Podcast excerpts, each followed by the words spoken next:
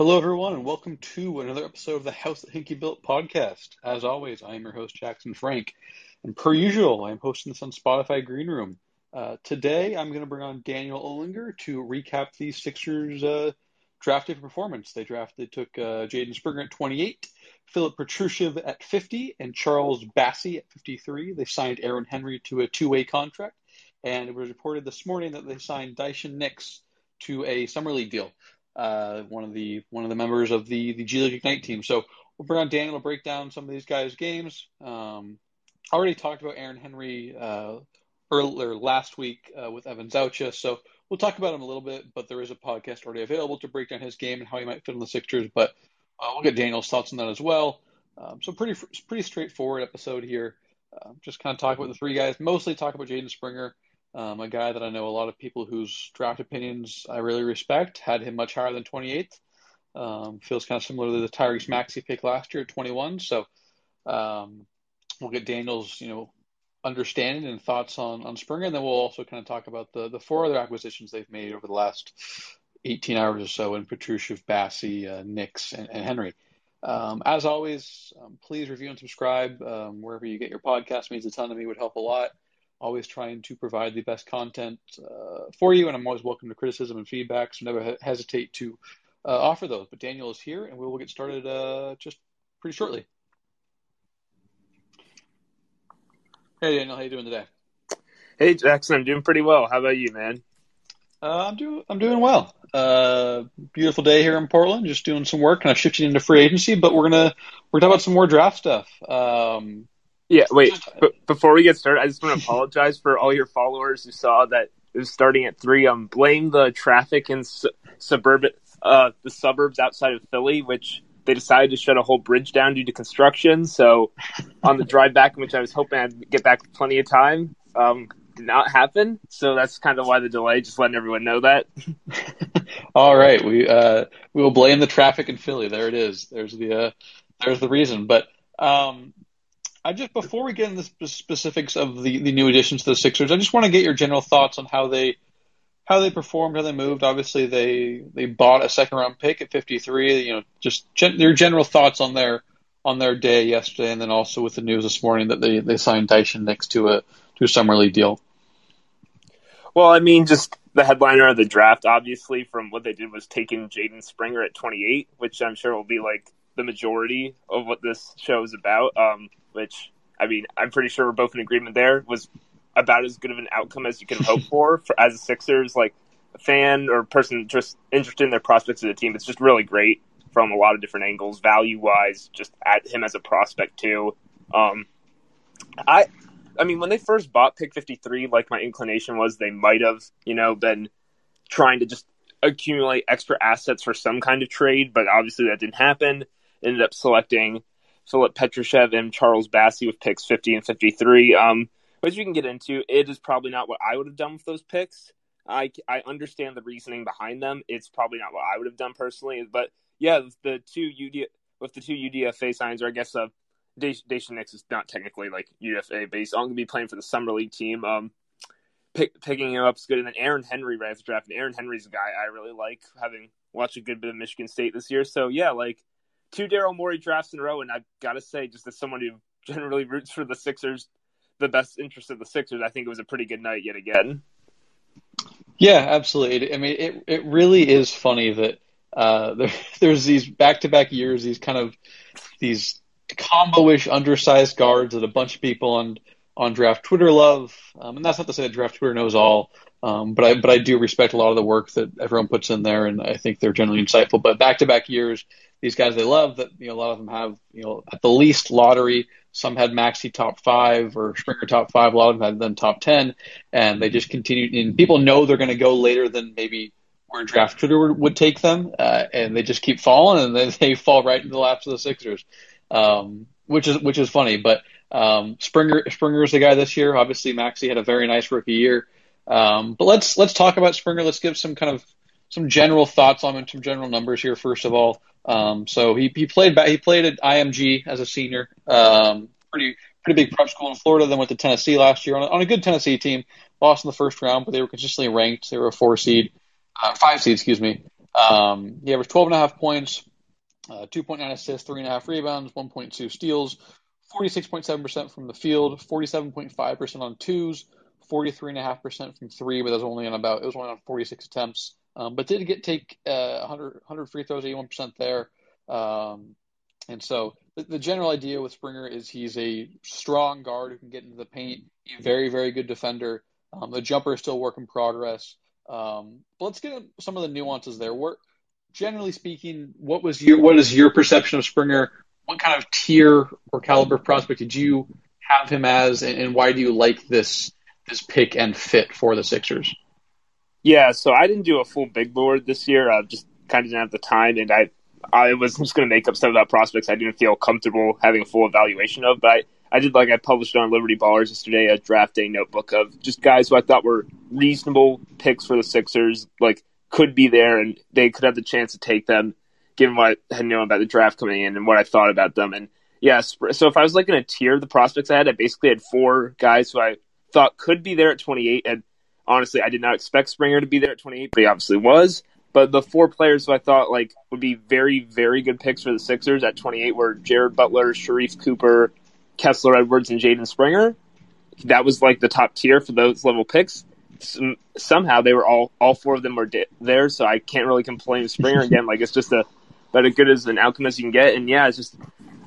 I mean, I that's the thing. I didn't. I looked a lot more into Springer this last week because I hadn't been looking into him too much. I, I just really thought there wasn't going to be a chance that he was there for the Sixers at 28 you know, like I just wasn't expecting it. But you know, that's again, like you said, like I didn't expect Tyrese Maxey to be there at 21, and lo and behold, that's exactly what happened.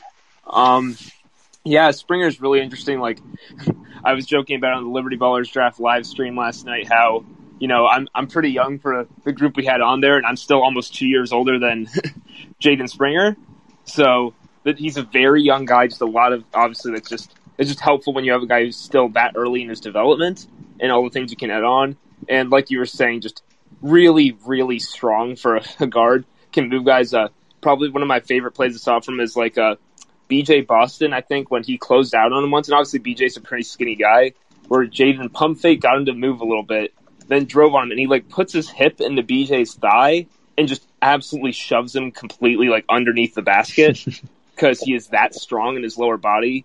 And just get, get that kind of tank, and it's kind of interesting because obviously him and Maxey are like it's the same idea of somewhat of these combo guards with a lot of interesting skills that kind of like I, there's not the particular part of their game that's really bad. I would say for either of them, but um, like whereas I think Maxey's like main selling point is just how athletic he is, both of his speed and like just a quick explosiveness off the ground. Springer is much more you know strength based and like pr- certain like really smart processing moments like that. So I mean, that, and that's kind of the ideal of Springer being about like I think six four and shoes. That kind of like helps in the future if you're thinking playing lineups together, Springer and Maxey, that they could probably work together.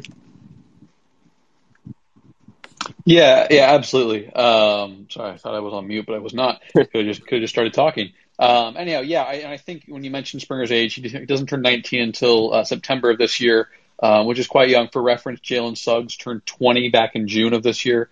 Um, and obviously Jalen Suggs, some people have them pretty close. Obviously Suggs went a lot higher. Um, but point being is Suggs is a little old for the class, but Springer is super, super young, about 15 months younger than another combo-ish, you know, guard um, with some strength-based, you know, creation and whatnot. Um, but the thing I really like about Springer is, and I think you and I have talked about it when we when we reviewed some of the bench cards. We mentioned, or at least I've talked about. it. I don't know, maybe maybe you and I have talked about it privately. Um, is they just needed more kind of strength off the bench. Like they just didn't like Maxey is pretty strong, you know, for, for a guard, but Springer's in a different tier of that. You know, George Hill is skinny, Matisse Thybulle is skinny, Shake isn't very strong, Furkan's not very strong.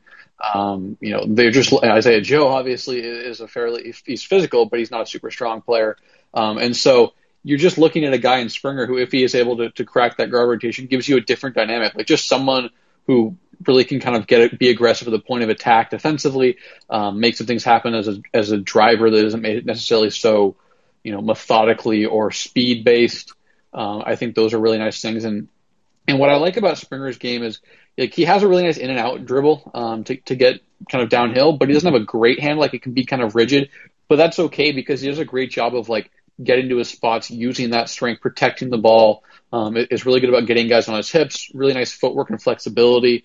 Um, he is a pretty big or dominant two foot leaper, and one of the issues with two foot leaping for anyone who's kind of curious about why that's something to point out is that it can be a little tougher to load up, you know, without a bunch of time. Um, but I like how Springer uses his frame to create space to load up, and if he can't load up, he's a very very good interior passer too. Um, just watching, you know, just I watched some of his stuff throughout the year, um, and then kind of binged a lot of stuff this morning and last night, and I was just very impressed by by the way he makes some interior reach when he gets to the spots he wants to get. Um, because quite frankly, he just cre- he just creates advantages very well, and as Dan- Daniel and you and I know, that's something the Sixers desperately need from the perimeter. Um, and he does a good job of making the proper decisions off of those. I, I just, you know, based on what I've seen, uh, I, I didn't ever feel like it was like, well, he's a he's like a flawed advantage creator in the sense that like maybe he can create the advantage and draw help, but he's not always great about capitalizing on it. So um, obviously, it's going to take some time for those sorts of things to translate.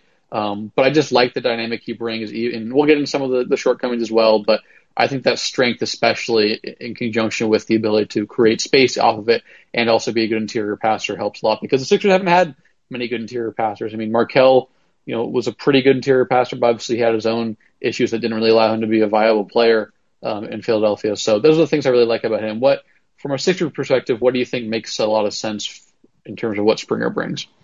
Yeah, I just wanted to, it reminded me when you talked about creating advantages and then capitalizing on them or having something you can do out of them. It reminded me of uh, our friend on Twitter at Ben uh, Francis at Ben Thrifty. I always have trouble saying that, but he had a great point once about when we were talking about Jeff Teague during the playoffs, how Jeff Teague still actually does create advantages because he blows by guys. He just has no idea what to do with them mm-hmm. once they're created, which I thought was just. I just whenever I think of that now, it's just funny because I had never heard someone describe it to me like that, and I was like, oh, that's that's kind of a perfect description. Yeah. But you know, yeah, James Springer is definitely like, and I mean, the reason that doesn't happen to Springer is he's very under control most of the time. Mm-hmm. Like I would, I would rarely say Jaden looks out out of control at any time. Definitely some people interpret that as like less explosiveness because like it's moving a little bit slower. It's not like you know Tyrese Maxey jumping like 12 feet horizontally midair, like or like I guess towards the rim on his finishes, which looks like just a little more eye popping. But Springer, like you can see the explosiveness in that, like some of those pro hop moves he does to get to the rim, mm-hmm. just really just getting through spaces like that. Even if he doesn't have the most slither, that just kind of strength can kind of create that separation he needs. And like you said, um, just the strength inside, like not turning over much. He has unbelievably strong hands. I like Springer. The hands are honestly what I keep coming back to the most because not only does he not like get ripped when guys try and dig in on the ball when he's driving, you mm-hmm. we can. I mean, we'll go to more defense later, but like he's not only just like have he is he good at ripping the ball on hands on defense. He has such good like hand to ball tracking on defense mm-hmm. where he see when he sees it go out, he's just very accurate in where he's targeting the ball, and that he really can just disrupt a lot of things through that. And just that's just such a great skill to have because, I mean, like it's obviously not the same thing. Probably like a it's just like I think it's it comes to my mind. I don't know if it comes to the mind of others. Like you watch someone like Jrue Holiday in like the finals. Like yeah, what one of Jrue's best things is he digs off of edges. Like Jrue's hands mm-hmm. are so strong, he just rips yep. it out of out from you, and then it's very hard to take it away from the other end. Just that level of strength, like strength, is very important. obviously, like people can say that NBA's gotten a little skinnier over time, got a little more based on speed, but you know, still having that physical strength to either overpower opponents or hold your own advantage is very important. And he's very good at both those things. Um, the thing you said about the two foot leaping is very true. Uh, it's like I think there was one play. I want to say it was against Georgia. It might have been Alabama, but I think it was Georgia where he was like after they created a steal, he leaked out and they threw it ahead to him, and it was like the kind of thing where it's going to be a one two step like bang out dunk. Instead, he like just leaps off. He has to take another step for the leap off too, and like has to double clutch it, and he, he dunks it home, but it's like it's like a rim grazer barely. So it's just interesting, like it's just because you do lose some of that explosion when you have to, like you said, take time to load up. He and because he's leaping with two, he's kind of like keeping two hands on the ball. It's very much him trying to use his strength rather than vertical burst. I think he, I want to say he only had four dunks in the season according to Bart Torvik. I think that's right, but I mean, yeah, just a guard who can. There's, there's so you want so many players like you can create those advantages who have the handle who like you said, the in and out dribble. I think he also has an unbelievable jab step that can really create Mhm. those advantages from like when you swing it to him on the side. You just, I, it just creates so many things. Like we saw the Hawks kind of pick apart the Sixers because they had so many guys who could then create advantages themselves. And just Mhm. having more players like that, it's like because like you're trying to think of those skills that don't curtail your off team offense other, and others. So they, like they might be a strength for that individual player, but maybe having to play towards them can lower your overall offensive ceiling. But Springer is someone who I think is good enough as a spot up shooter. Uh, obviously, like the volume needs to increase, the willingness to shoot, and just so, certain things. That the shot is still not like where you probably want it to be. He's enough of a shooting threat that he won't compromise spacing, and then he is enough of an advantage creator that you can't just say we're going to run it. Well, if we just sprint at him as hard as we can, we're fine because once he dribbles, it's not a problem. Like no, if he dribbles, it's a it can be a problem for the defense. So it's just, and then we, I mean, we'll get again talk more about the defense, but that's just offensively, it's it's helpful and it scales right into what they want to do. Yeah, absolutely. I mean, there's there's, there's a lot to unpack there. Um, but I mean, you, you hit the nail on the head. A lot of those things there. I, I think with regard to the two foot leaping, even though it is kind of an issue, I think what helps is he he's aware of it. I think because he does Mhm. such a good job of creating space to leap off two feet. Um, I think that's really useful because, as you mentioned, like the lower body strength um, for any for any sort of guard is ridiculous. Let alone a guy who doesn't turn 19 for another two months. Um, and so I think that's that's really useful as well. Um, and then, as I mentioned, like even if he doesn't quite, if, if teams are able to, or defenders are able to kind of swarm him and take away that two foot leaping, he's a good interior passer. So, um, and, and the hands, as you mentioned, the, the reason the hands matter is especially with the when whether it's you know playing on the ball to get to get steals um, or playing kind of that nail position. I think he's pretty good on the nail from from what I've seen. Um, is if you can if you can if you like I'm trying to how am I trying to conceptualize it without just showing it. Um, if you can stunt on a drive, but only kind of shift part of your weight, but you know that you can still make the same plays if you enti- devoted your entire body, that allows you to recover better. So let's say the stunt fails, if you're still closer to your man, you can close out back. Like stunt recover is a really, really tough thing for guys to get down. And I think Springer's hand strength really helps there because he can just you know, distribute part of his weight because he knows that his hand is going to be able to disrupt a play more than most guys who might have to rotate their entire body and they're scrambling to rotate back. It's an open, it's an easy swing pass and an open three. So that's the sort of thing where the hand strength matters in that regard as an off-ball defender. Um, helps him too. He's, I think he's pretty good as like a, as a rotating low man or, or, or on digs to muck, muck stuff up on the interior as a playmaker as well. Uh, but the thing I like too is, you know, the, he's got really good footwork. I like him as a second side creator as well. I think he's pretty good. Like, you know, obviously he, he much, he's, again, we'll get into some of the shortcomings, but uh, one of the big things is he he much prefers to dribble in, take a couple dribbles, and get to that mid range rather than take a spot up three.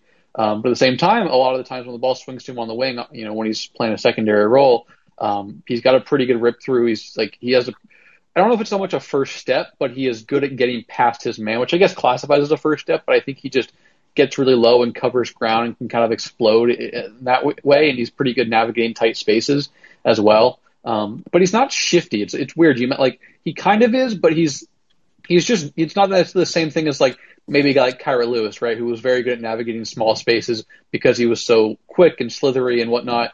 Springer's just different in that regard because again they're working from incredibly different endpoints of a of functional strength for a for a young guard. Yeah. Um, but sorry, you, you go. You yeah, I mean like.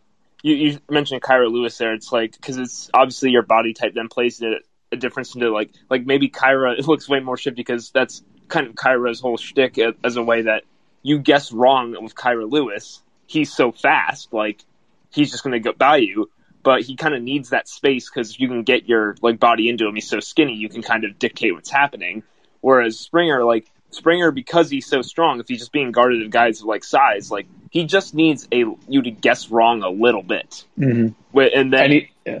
and then he's going to hold that. And like I was saying, the jab step, I think he does a good job recognizing just the very basic things with a jab step. Like if a, if his man like if their top foot drops, I have seen him being willing to pull those threes, which is just a very good thing. Like if your guy's backing up after your jab, it's gonna it creates that space for you. and then if then other times if they he jabs and they kind of freeze, he can he'll then just like stutter rip go to his right and then he has that little advantage he wants. So I think he is just very good at recognizing that. And again, like just having that strength, you do not need that much of an advantage.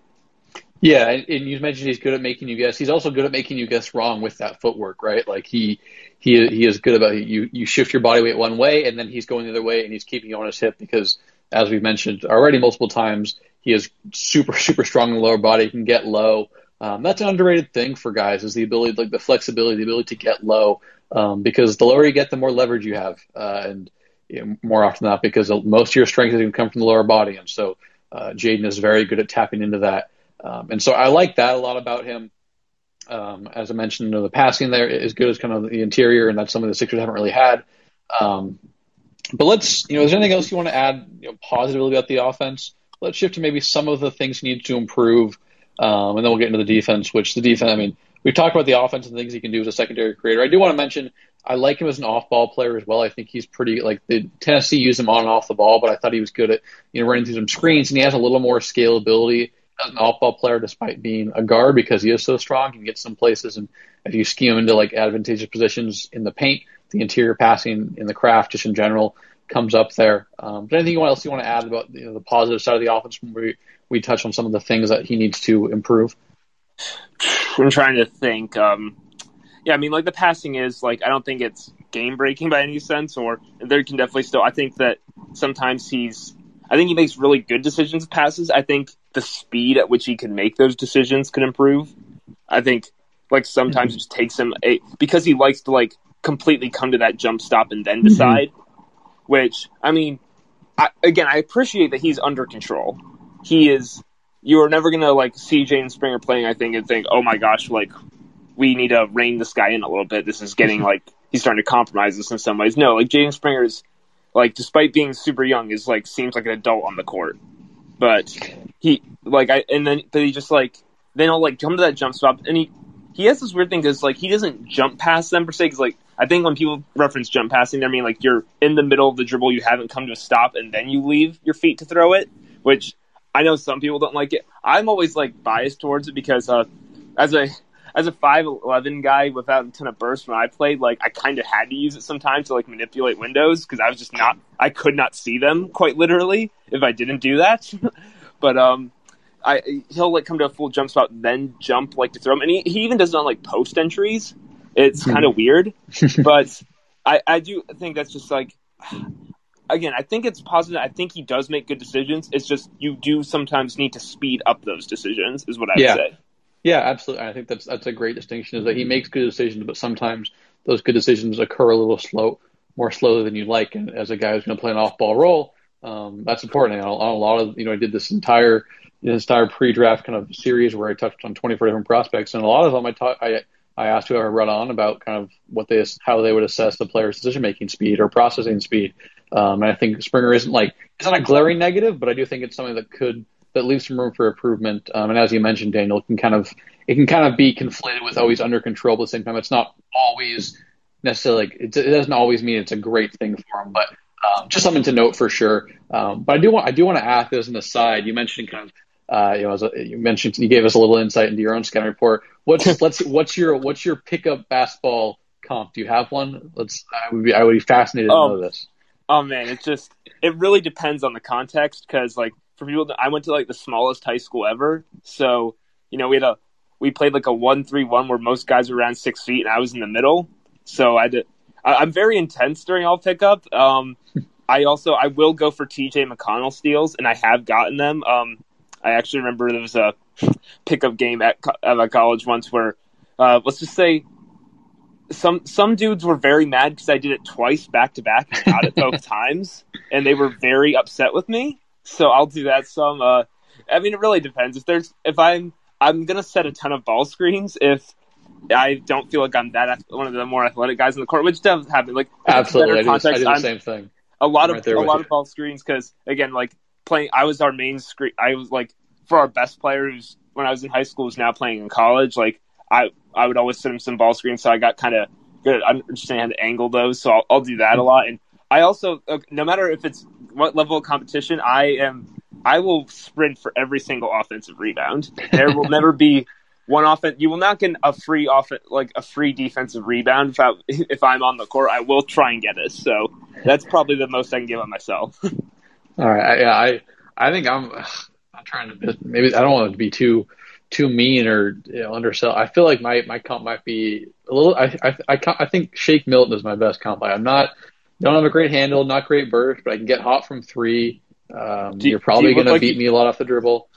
Jackson, do you look like you need a Do you look like you need a hug during pickup games?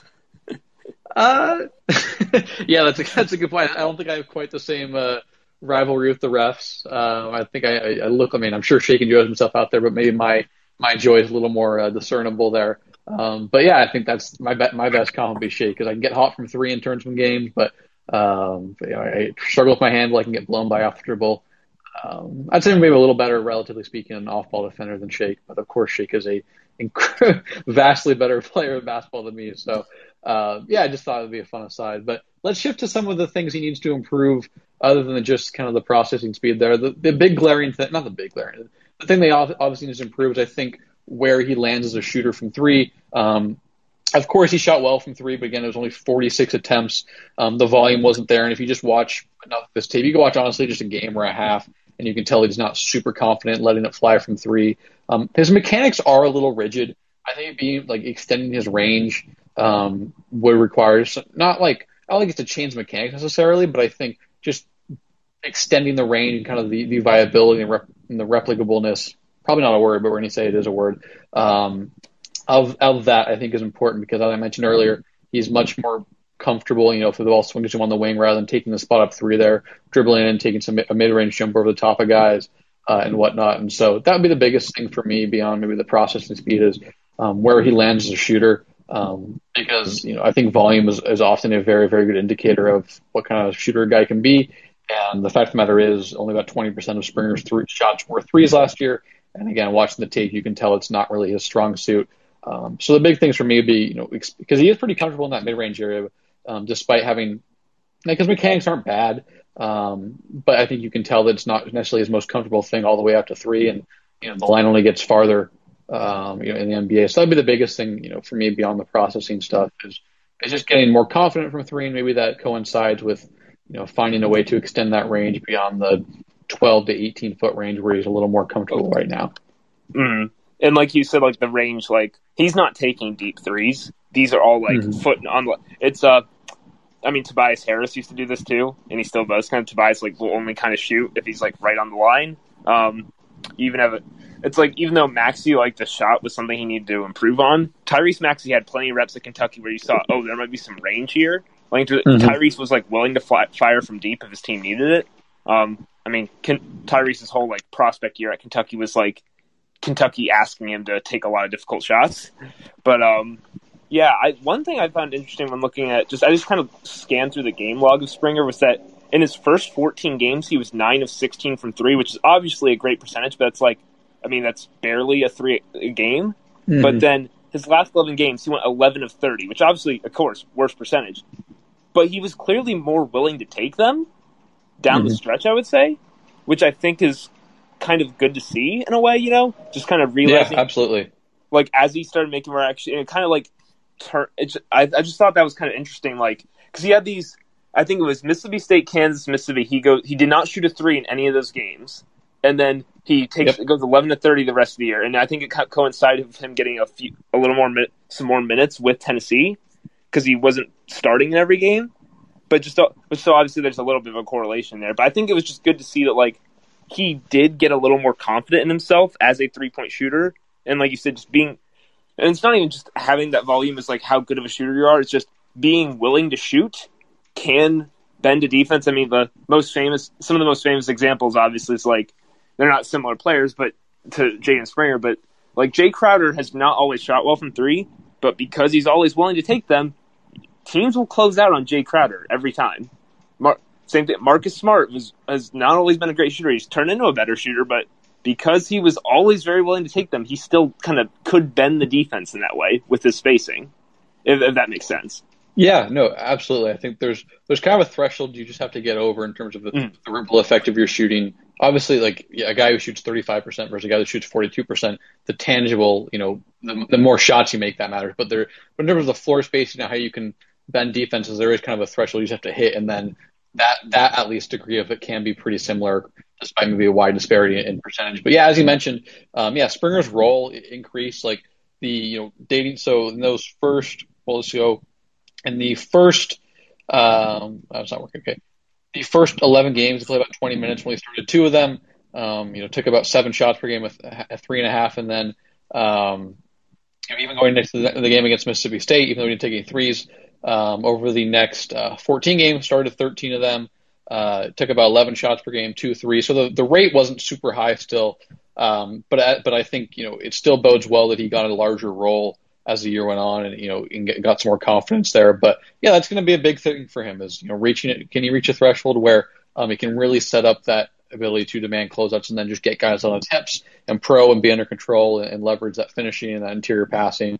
Um, it's going to take some time. We saw with Maxey. Maxey uh, obviously got a lot more comfortable as the season progressed with his jumper. Um, the results weren't necessarily way better, but um, you saw it kind of be able to set up some more drives and just him being a more decisive player off the catch, whether it was taking spot ups or, or driving into the rim and, and making stuff happen in that regard. Yeah, and like even I mean it's the most probably I mean all Sixers fans will remember that basically the Hawks kept going under against him in Game Six, and mm-hmm. he he said, "Okay, I'm going to pull. It's the right decision," and he made them pay for it. Which you know it's just it's good process. It, that's a good process for Maxey. Like, I will not let you disrespect me with going under anymore. I'm going to force you to go over at some point. Because if I just make enough, it's like um, I think Seth Partnow explained this well. Like, was when he talks about floaters. Like, it's never that the floater goes in enough; it's that you make the floater enough to make the big think, and then yep. it kind of opens up the lobs, which is what you really want, the at rim attempts, and just kind of having that good process or doing certain things like that can just really work well for you. Um, I did want to point out, like, because again, just scanning through that game log, if uh, any Sixers fan wants like to be, feel really great about Jaden Springer today, like additionally, like watch the Tennessee Georgia game at, that was at Tennessee. Jaden Springer has 30 points. He goes three for yeah. four from three, nine and 12 on free throws. It's and I think what was it? It says three 20, steals, couple assists, 28% usage. Like wait, he had a 90% true shooting that game. So yeah, yeah if you want to, very good that game. If you want to see like the optimized, if you want to see like the idyllic high end outcome of Jaden Springer, go watch him dominate Georgia. So just like I would say, that's probably the game for everyone to watch if you're a Sixers fan. Um, yeah, but I that's the thing. I kind of think the shot like yeah, it's I never think he's going to be like a heavy movement shooter or some kind of like off the dribble like nuclear weapon, but I think that's I think he can command spacing. I think that like I said with those jab steps, he had a few reps where if he jabbed and they backed up, he'll either he could like take a little step back or take a little just a kind of rise up from three there, and just I think he's going to be able to command enough respect with the shot that just at least doesn't compromise the space, which is really just the most important thing because the Sixers aren't drafting Jaden Springer to be like their main shot creator or the focal point of their offense. That as long as Joel Embiid is in Philadelphia, he is the focal point of the offense. So that's not really important. I think it's just more important that you remain versatile in that sense and that there are not certain lineups you can't be played in because of either a just a inaccuracy or just complete unwillingness. Now, I don't think he's completely unwilling. Um, and the shot is pretty rigid. That's probably a good way to describe it. Uh, just kind of like uh, like similar to what I was talking about with his driving, like decision making at times. Just a little. You kind of wish it was a little bit faster stuff with Springer just seems to happen a tiny bit slowly sometimes. Like it's a bit of a process. But again, like 20 for 46 or something, and then 81% on free throws. He clearly has touch. Like it's the shot is in no way broken. Yeah, and I think I think what's what's important, or not important, I guess. What you can what you notice about Springer is like it, maybe maybe this is me reading too much into it, um, and I could be totally off base. But he looks like a guy who has like been training for a long time. Like he has a lot of calculated moves, like patterned out moves. Um, as you mentioned, the jumper is kind of a little bit rigid. Like you can tell he's been working on his game a lot, um, which is some of the, the, moves that he recites to, to memory and, and, the jumper as well. Um, but I think what's also important is if we're gonna if we're gonna talk about like you know the eye test or the, the comfortability being a more determining factor of a guy's shooting ability, um, where he does look comfortable is from the mid range, getting to his spots, creating space, rising up over. Um, I'm trying to pull up the numbers. I had it here. Uh, yeah, so did want to back up. You said he wanted four dunks this year. Yeah, he was four or five on dunks. Um, but looking at you know Bart Torvik, um, not great numbers uh, away from the rim on two pointers, but um, he shot 34.9% of those, but only 24% of those were assisted. Um, and you that's just a spot he was comfortable at. So I think you know, it, it means that like there's some sort of off the ball, off the dribble creation comfort right now. Now it's a matter of reaching that next step. Um, but I will say that a lot of times an underrated thing in the development curve of guys is they just become better shot makers sometimes. Like that's the thing that happens with a lot of young guys is like if they just get better at what they're already solid at. Um, and I think that's the sort of thing that if you're trying to find some shooting ability with, with Springer, if he's a little more timid from three, I think that's the sort of thing. Like maybe he just eventually reaches that threshold where he's already comfortable with it at a young age, he, but he actually kind of gets the efficiency to back it up, um, which can certainly happen sometimes. So um, that's what I would note there. Um, before we shift to the defense, is there anything else you want to mention? Just either that you like about his offense that you think could could could improve. Um, any, anything before we uh, we shift gears to the other side of the floor where uh, he is very very good. I would say that with the shooting, um, like going to the mid rangers, just fun to point out. Like so those mid rangers, those are some moon balls he is shooting, like very high arc. oh yeah. Things, he's like releasing it at a very high point above his head, and then it just it is in the air for a good bit. So get ready for that. um, oh, I was I was thinking of a point here about his shooting. I think actually I think it was like what you were saying with the shooting is just in general, like and just with his offensive game in general. I think there's a lot of low hanging fruit he can get to, which is kind of the appeal of him, is that he's already pretty good, but I I see just so many things like that he can still get better at even. And it it doesn't take too much of like it doesn't take too much like a wild imagination to see him getting there. Uh, I mean, our mutual friend PD Webb, probably the smartest draft person on the internet, bar none. Um, pointing out how in his, I think in his stream with uh, of Jaden Springer, like he was looking at these guys like Malcolm Brogdon and Dillon Brooks that who aren't super vertically explosive, but they're like great at once they get an advantage, they are just masters with their offhand, swiping people away, and just how that kind of creates advantage. That's something that Springer can learn to do, kind of just knowing how to use your strength in that way. And just I think another guy, it's it's kind of funny. We talk about young Springer is uh, Chris Duarte, the oldest prospect in the draft nearly six years, probably over six years older than Springer. About I, am not sure exactly, yeah. but but uh, about it's five, close. about five plus five plus but, years because like, he'll turn 19 September. Duarte just turned 24. Hmm. Like one thing Duarte does, like Duarte gets an advantage on you. He is like slapping away your hands with his offhand, like and just keeping that. It's something you have to kind of do as a guard at this level because it's kind of like allowed by referees. It's an advantage. It's there, and that's just something you can add to his game. And like we said with the three point shooting, just being more willing to do it, or maybe he'll. I mean, if better spacing in the NBA, maybe a better offensive system, he can get like cleaner of uh, cleaner mid range shots than the ones he's been having. But I just think that's what's so appealing about him too. Is just he's already pretty good, and I think there's some very clear pathways to improvement. Yeah, absolutely. And I, I would say the stream you're alluding to, um, if you just search PD Webb on YouTube uh, and scroll through his page, um, he did he has he did a segment leading to the draft called Let's Watch Film. Um, went in depth with a lot of very smart guests. Of course, as Daniel mentioned, PD is a brilliant basketball mind. Um, so Sixers fans are listening to this, um, just go on YouTube and search PD Webb and look through his channel. You'll find the Jaden Springer one. Um, he did. I mean, he, you're just gonna you're just gonna have a a level of understanding about Springer's game that you wouldn't have even from even from what Daniel and I are talking about. I think Daniel and I are going fairly in depth, but um, PD will blow anything out of the water that we are offering. So highly recommend that if you have some time, um, even just to watch it in bits and pieces. It's usually about an hour and a half long. Um, but let's shift to the defense. Um, Springer is a very, very good defender. Um, just from my kind of, you know, just from my impressions of him, uh, I think he's he's very good laterally. Super strong. The body control is there as well. Um, you know, it's you know, mentioned Jrue Holiday. I think that's one of the things that he hasn't. Com- I'm not competent in Jrue. like I want to make clear. Um, but what I think, if you're finding some similarities between him and Jrue, is it's that body control. Right, Jrue has such good body control, rarely fouls on the ball. Um, Jrue has that kind of that that patented. He'll he'll absorb the contact from a guy and somehow separate the ball from their body and poke it out without fouling. Um, Springer doesn't have yeah. quite that level of mastery of it, but Springer is pretty good about there's some really clean on ball strips without fouling. Um, does a great job of cutting off angles. As I mentioned oh, earlier, yeah. his hands Wait. are not phenomenal. Uh, Jackson, can I just can I talk about the cutting off angles thing? Because I really want yeah, to talk absolutely. Go go in depth as you want. Because this is like a pet peeve of mine. Watching some guys is when they feel way too comfortable, like running parallel to their men as they drive. Like yes, um, yes, like, they, they just have a they have a, a, foot race with them. It doesn't do anything.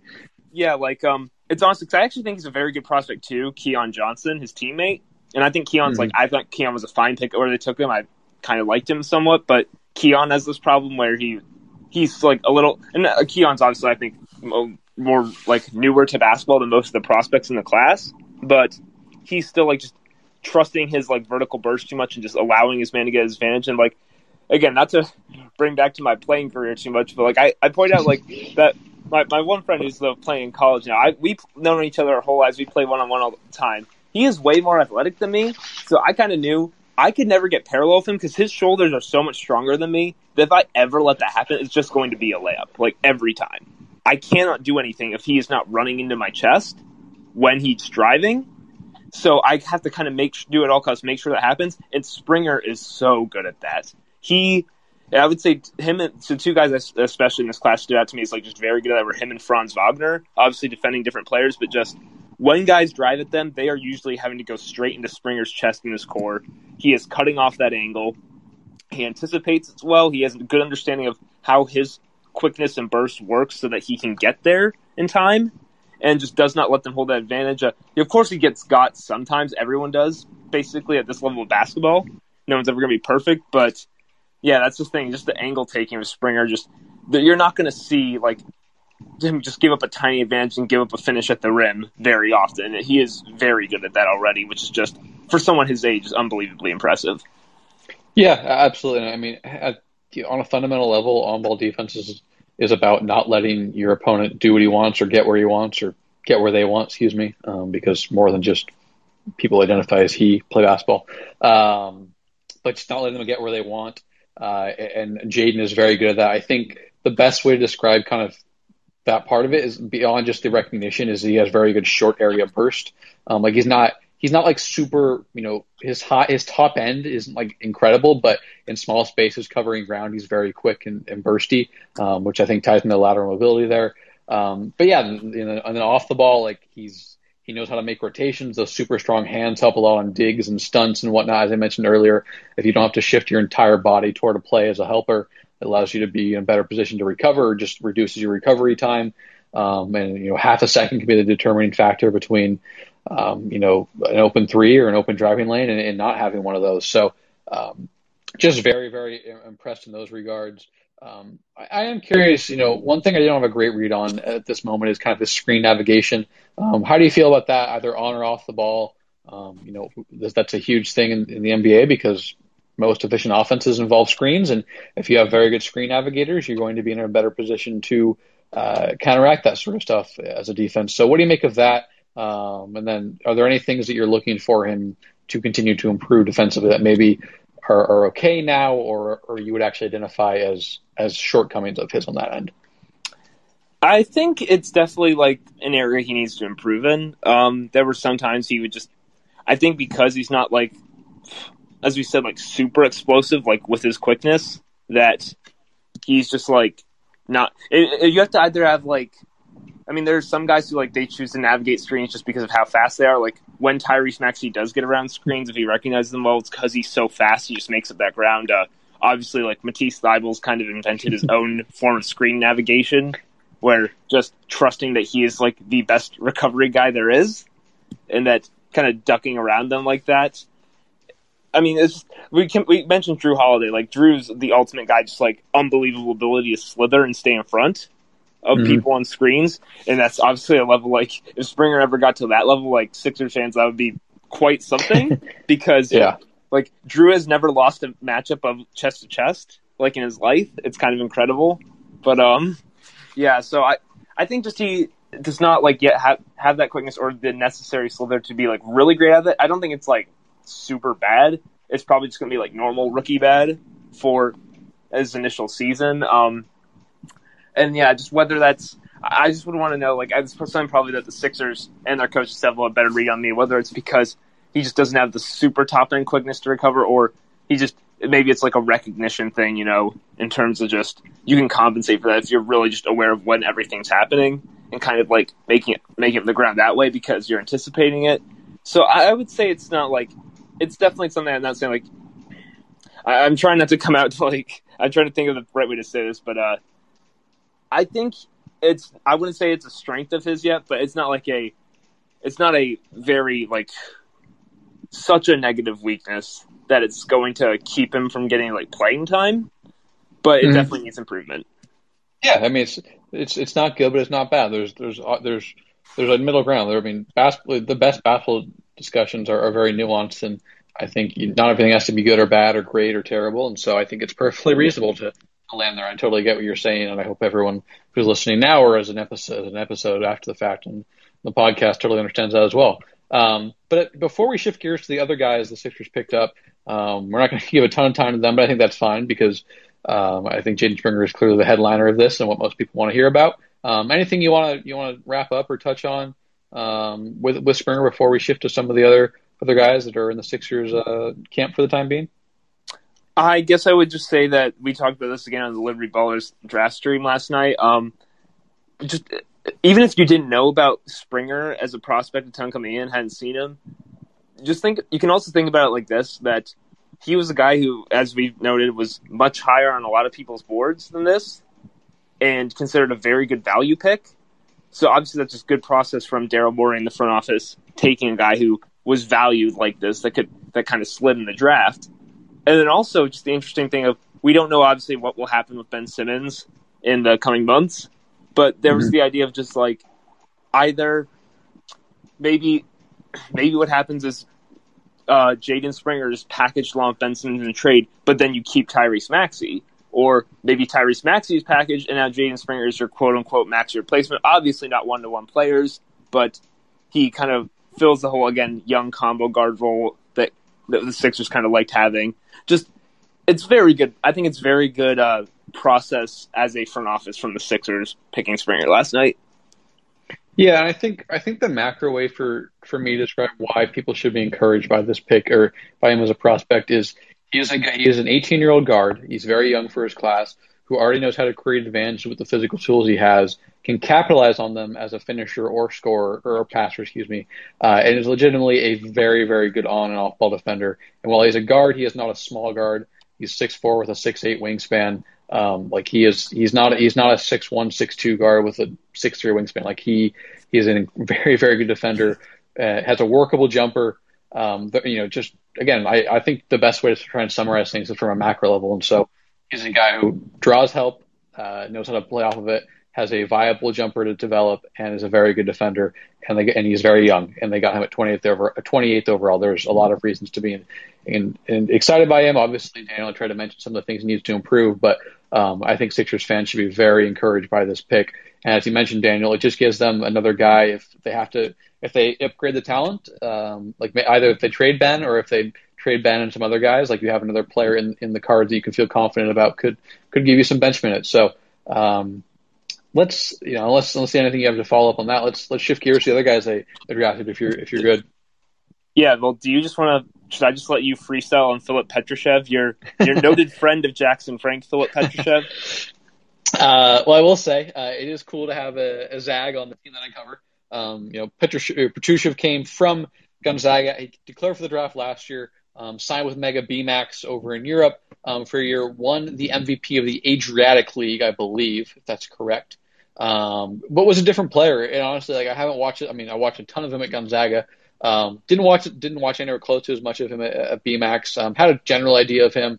Um, shot 46% from three. I believe me pull up his number so I don't misconstrue anything. And sometimes it can be tough to get consistent numbers on on international guys. Occasionally, sometimes people pull from different things. Um, but we'll go to Real GM, which I think is generally a pretty good, um, pretty good one to use. Let's go international here. Um, so yeah, in 32 games at Mega Bemax last year, and there's different like just if you're curious, like some some places will only pull from his league. Um, some places will pull from the international cups and whatnot they get into, but Real GM consolidates all of that. Um, he shot 46% from three, 93 attempts, 71% from the line. Um, for my impression of him, he's like a pretty good face-up score. He averaged 21 points. Trying to pull up his true shooting as well, and 64.5% true shooting. So um, very efficient scorer with space from three.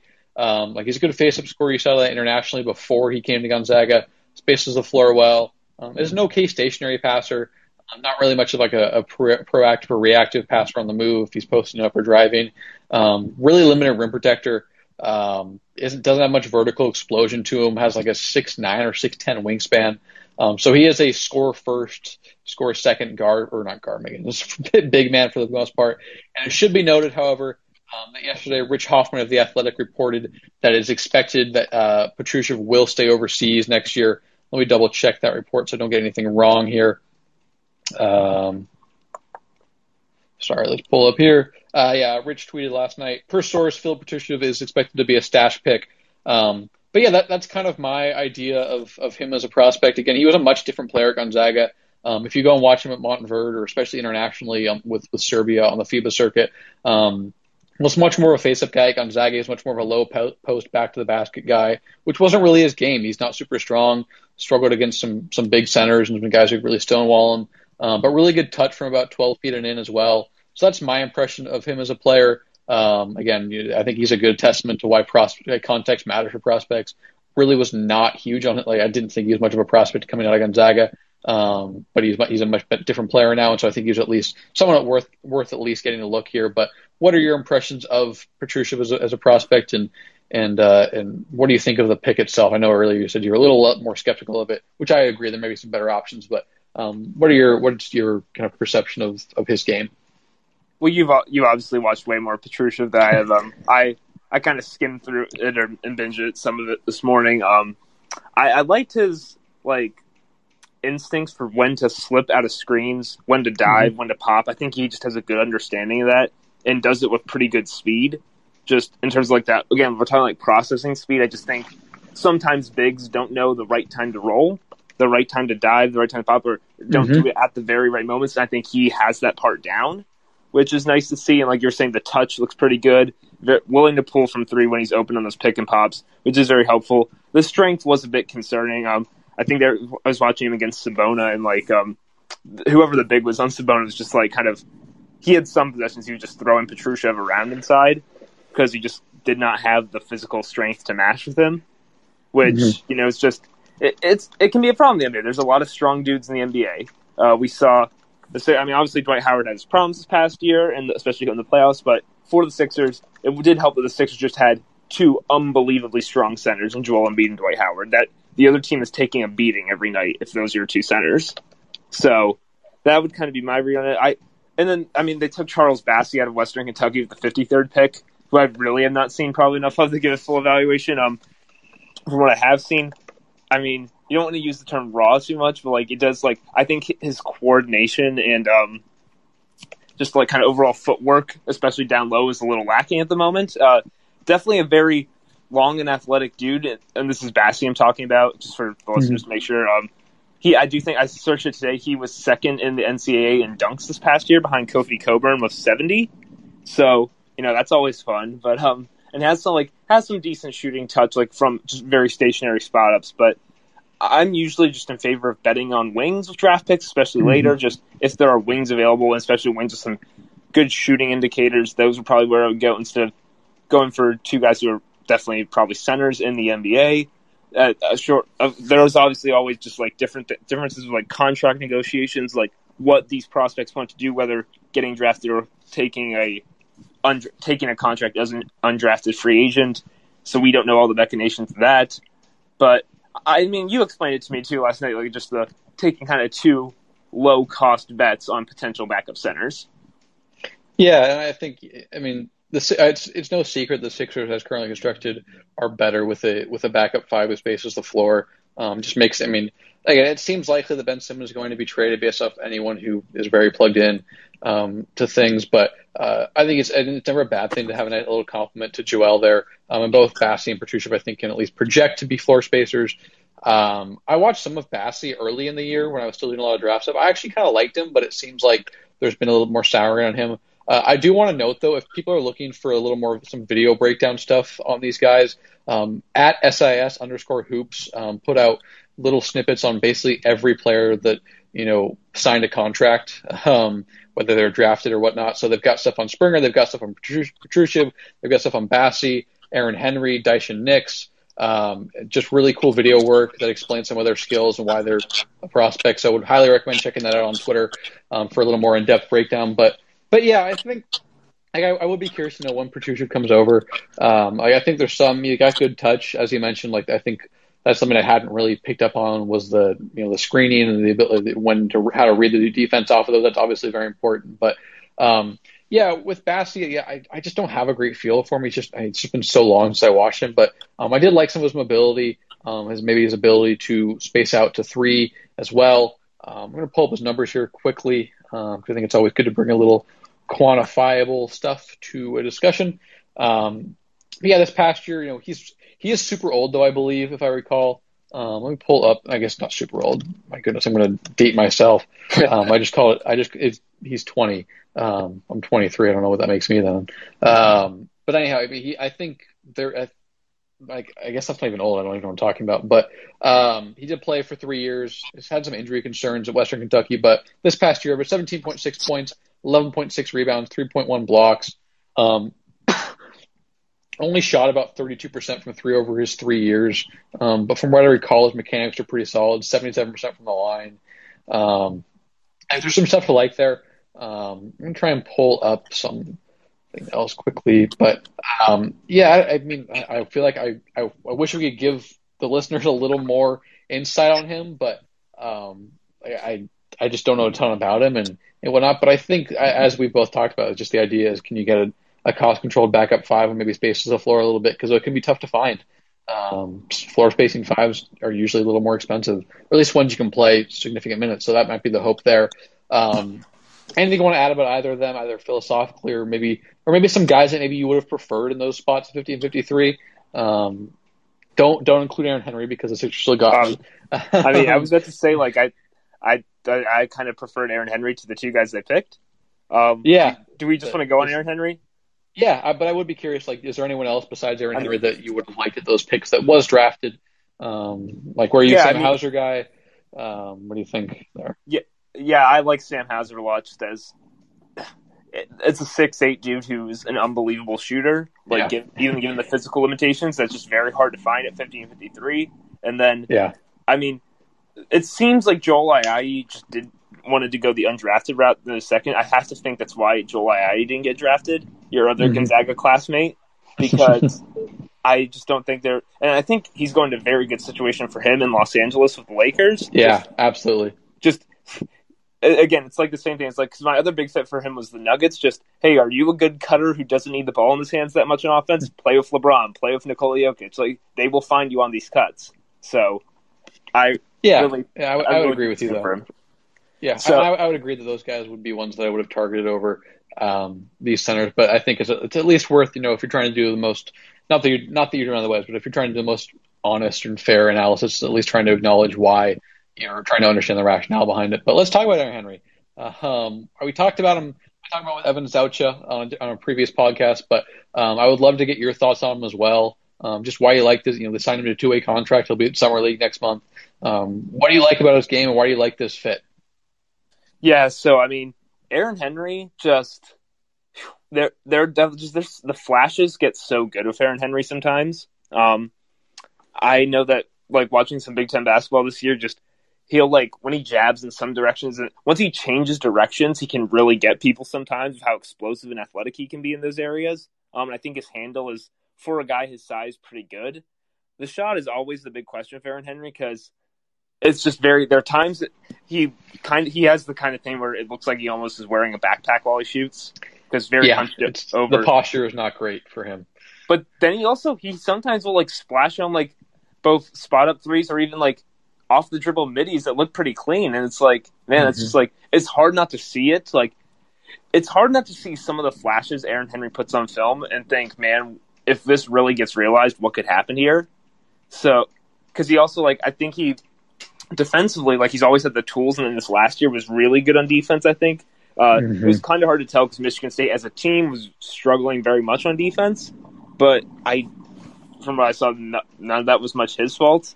He was, if not like some of his best deals were like covering up fires, creating other areas. so, like rotating off guys and just with his quickness, with his hands, kind of making it. he also has this weird knack for like he's pretty good at like finishing little floaters with his right hand even though he's a lefty yeah. as a shooter. He's much he's much better finishing, I think. Yeah, floaters with right hand than his left.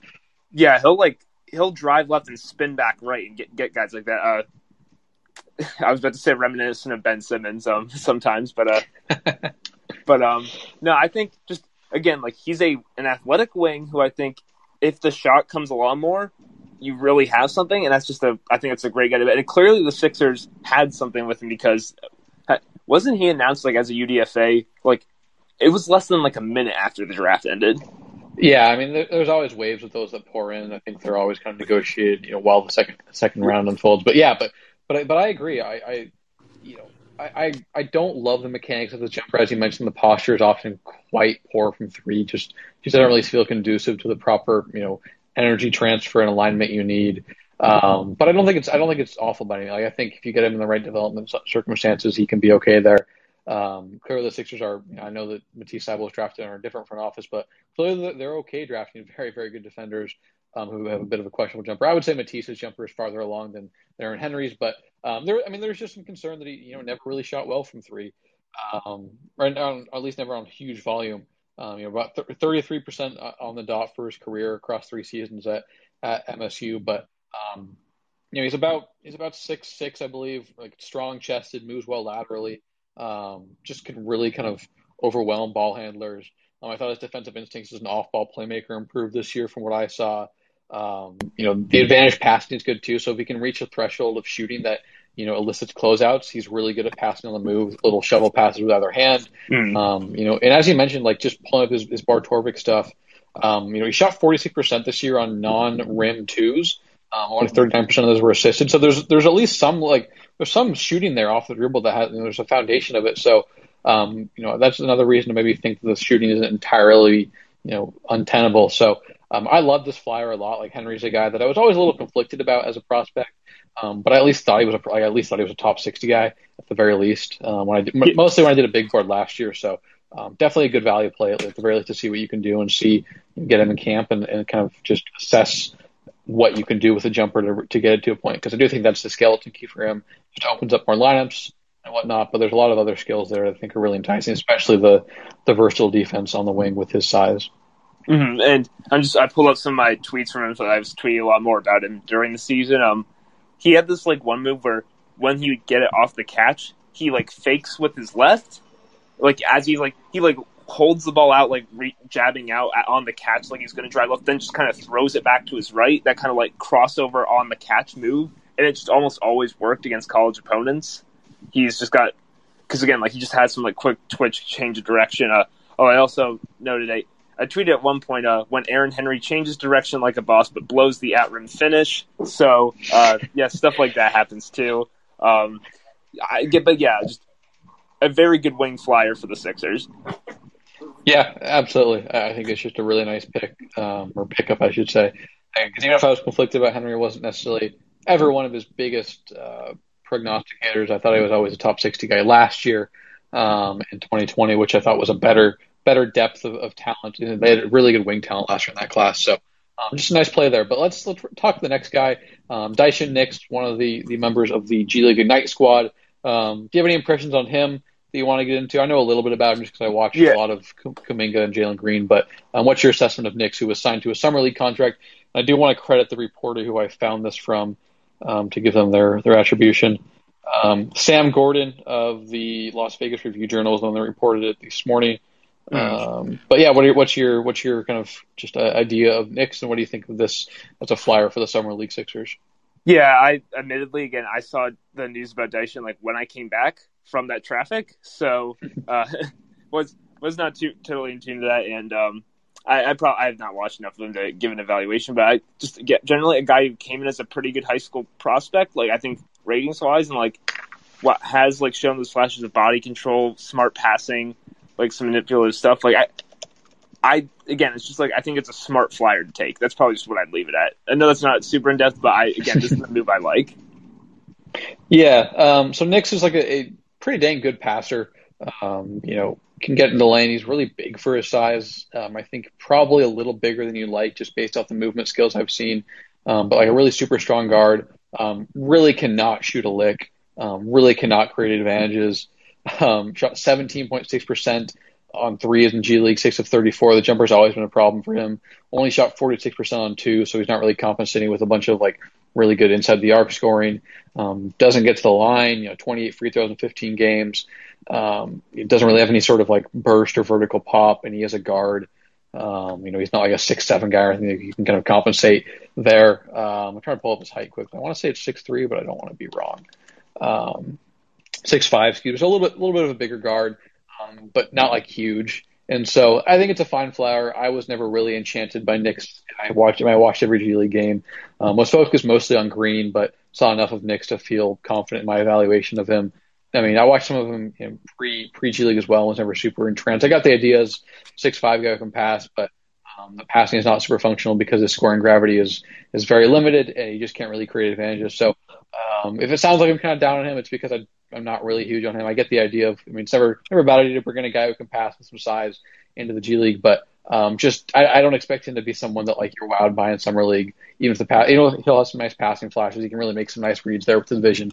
Um, but just does not really have the athletic tools and the scoring gravity to to really maximize or really even make those things consistently functional. So that's my general idea of Nix. It's not super in depth, but um, that, that's how I feel about him. And um, so not not by any means like criticizing the move, um, but it's it's more that like I don't expect it to be anything that really really factors into the Sixers beyond um, summer league. But for his sake, I hope he I hope he lands somewhere. Um, at least he did get you know a nice opportunity in the G League. So um, I, I mean, he's good enough to play basketball for the rest of his life as he wants, making money, um, but not a guy that I, I think really factors into the Sixers you know, beyond the summer league. Yeah, I would. I think you're pretty much spot on right there. Uh, but you know, still good, good move by the Sixers. Just I think it's the right kind of player to take a summer league flyer on.